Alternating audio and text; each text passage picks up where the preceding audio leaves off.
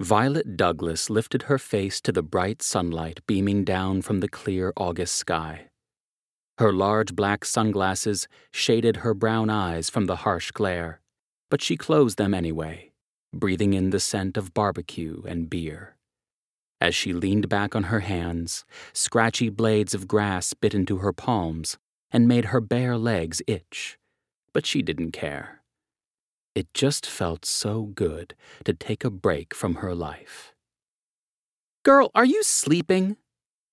Violet's best friend, Tracy Washington, sat next to her, and Violet turned her way when Tracy added, We did not pay $30 for these concert tickets so you could take a nap. No, they definitely hadn't, but they also weren't all that excited about the current band playing on the stage. While the majority of the park was set up with vendors' tents, the massive stage was supposed to have a host of acts, each taking their turn. The concert had started earlier in the day, but Violet and Tracy had only arrived a little after four. There was no point waiting around in the heat for an artist they didn't like. I was just enjoying the fresh air. Shit, I don't know how fresh it is, but the scenery is fantastic. Violet opened her eyes just as Tracy pulled her own dark sunglasses down her nose obviously ogling a couple of shirtless guys in board shorts. Mmm, I am telling you, some of these guys have got to be from the base. No gym rat could look that good. What are you talking about? All of them work out the exact same way. They lift weights and run for a ridiculous amount of time. Violet hated running personally and couldn't understand the appeal. No, military men don't run on a treadmill. Plus, they carry guns, and that's hot, Tracy said. So do cops and criminals. Violet nodded toward a couple of uniformed men walking through the crowds of people wandering around Discovery Park. Please, those are rent a cops. They barely have pepper spray. Tracy gathered her long black hair up off her neck and fanned herself. Fuck, it is hot out here. Of course it was hot.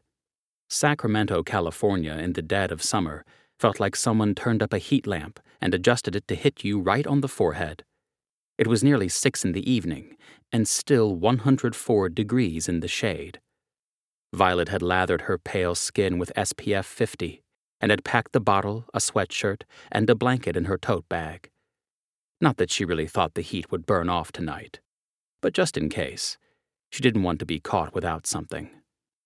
Was that a sign that she was aging before her time? Being super prepared and sleepy at the thought of staying at the park until at least 11? She was only 24, and yet the drama that had taken over her life for the last 10 years made her feel much older. Being the legal guardian of her brother and sister had definitely added to that. At her age, she should have been hitting bars and dating, but she had very little experience with either. Not that she was a prude by any means, but after her mother had died and her dad's drug abuse worsened, she'd withdrawn from most of the kids in high school. And because she wasn't free to go out most weekends, guys had seemed to forget about her. At the time, she'd been too distracted to care. But now she was determined to make up for lost time. Especially with her sister, Daisy, leaving for Oregon State University in mid September. Then she'd just have her brother, Casey, at home to worry about. Of course, Casey hadn't exactly been easy to deal with for the last year. At first, Violet had just assumed her brother's moodiness was a side effect of puberty. But it had become more than that. He'd stopped going to his art classes at the youth center and started getting into trouble at school. It wasn't like him. Casey had been this unstoppable bundle of energy until he wasn't. Now he hardly left the house, and when he did, half the time he came home in a foul mood, or worse, had another run in with the cops and was brought home in a squad car. She'd grounded him, taken away privileges, and tried over and over to get him to talk to her, but he just kept saying he was fine. She desperately needed this break from trying to figure out what had happened to her little brother. Just four more years, and you can really focus on what you want. No one else.